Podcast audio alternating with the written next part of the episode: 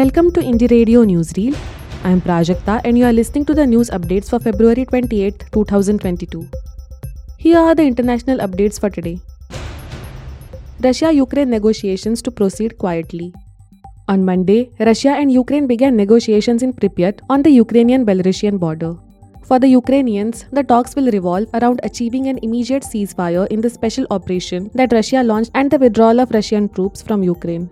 Meanwhile, dozens of people were killed in rocket strikes by Russian forces on the Ukrainian city of Kharkiv on Monday morning, Ukrainian Interior Ministry advisor Anton Hereschenko said. Russia doubles interest rate after ruble slumps. Russia has more than doubled its interest rate to twenty percent in a bid to halt a slump in the value of its currency.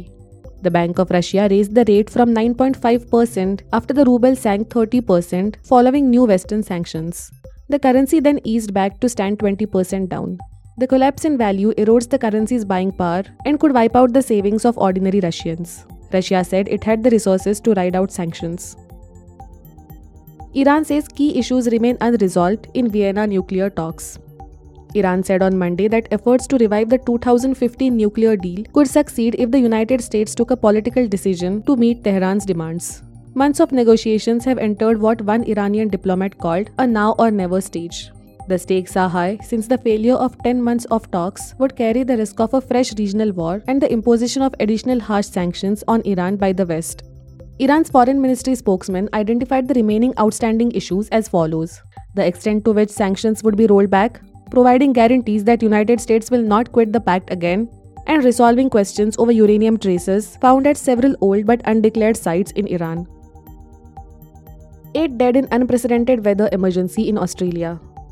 Intense rain and record-breaking floods have hit eastern Australia, killing eight people. A river in the northern New South Wales town of Lismore has broken its bank and risen to fourteen point three seven meters. Meanwhile, in Queensland, the Brisbane River is flooding, causing extensive damage. Rain began to ease in Brisbane on Monday, but authorities expect the severe weather to continue this week as the rain bomb continues to travel south along the Australian coast. Nepal Parliament approves U S grant amid protests.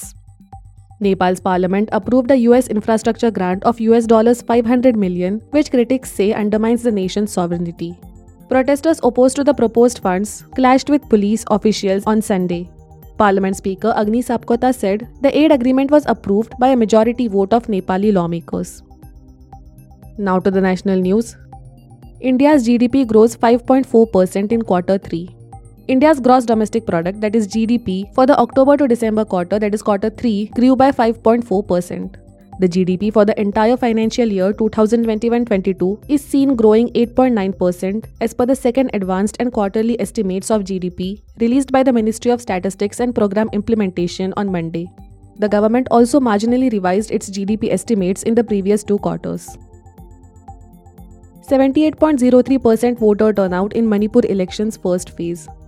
Manipur recorded seventy-eight point zero three percent voter turnout till five p.m., said poll officials. Voting for the first phase of assembly polls in Manipur concluded on Monday without any major incident. In this phase, voting was held in one thousand seven hundred twenty-one polling stations across thirty-eight assembly constituencies. Amul hikes milk price by rupees two per litre from Tuesday. The Gujarat Cooperative Milk Marketing Federation, that is G C M M F, has increased the price of milk by rupees two per litre in all markets across India. The new prices will be effective from Tuesday. This is the second time this fiscal that the price of milk is being hiked. In June twenty twenty-one, G C M M F raised the price by rupees two per litre. Tribal man flogged by cops in Jharkhand. Jharkhand Chief Minister Hemant Soren has ordered an inquiry after pictures of a forty-two-year-old tribal man who was allegedly flogged by the police was shared on social media. The incident is said to have occurred in Latehar district, where police accused the man of dropping off Maoists in the forest area. The issue was brought up by rights body Jharkhand Janadhikar Mahasabha. The organization said that victim Anil Singh, claimed to be a farmer, was allegedly picked up in the intervening night of February twenty-third and twenty-fourth by the Garu police in Latihara district and beaten up severely. Greek national who fell off vessel in Arabian Sea rescued. The Indian Coast Guard, that is I C G, on Monday said it coordinated the rescue of a Greek national who fell off a merchant vessel in the Arabian Sea off Lakshadweep. In the morning of February twenty-seventh, the Maritime Rescue Coordination Centre in Mumbai received a distress call from merchant vessel Galini when it was around six hundred twenty-five nautical miles west of Agati Island in Lakshadweep, the I C G said in a statement. Thank you for listening to Indie Radio Newsreel. For more news, audiobooks and podcasts, stay tuned to Indie Radio or log on to w w w dot indie journal dot in. Do consider subscribing to listen to our premium shows.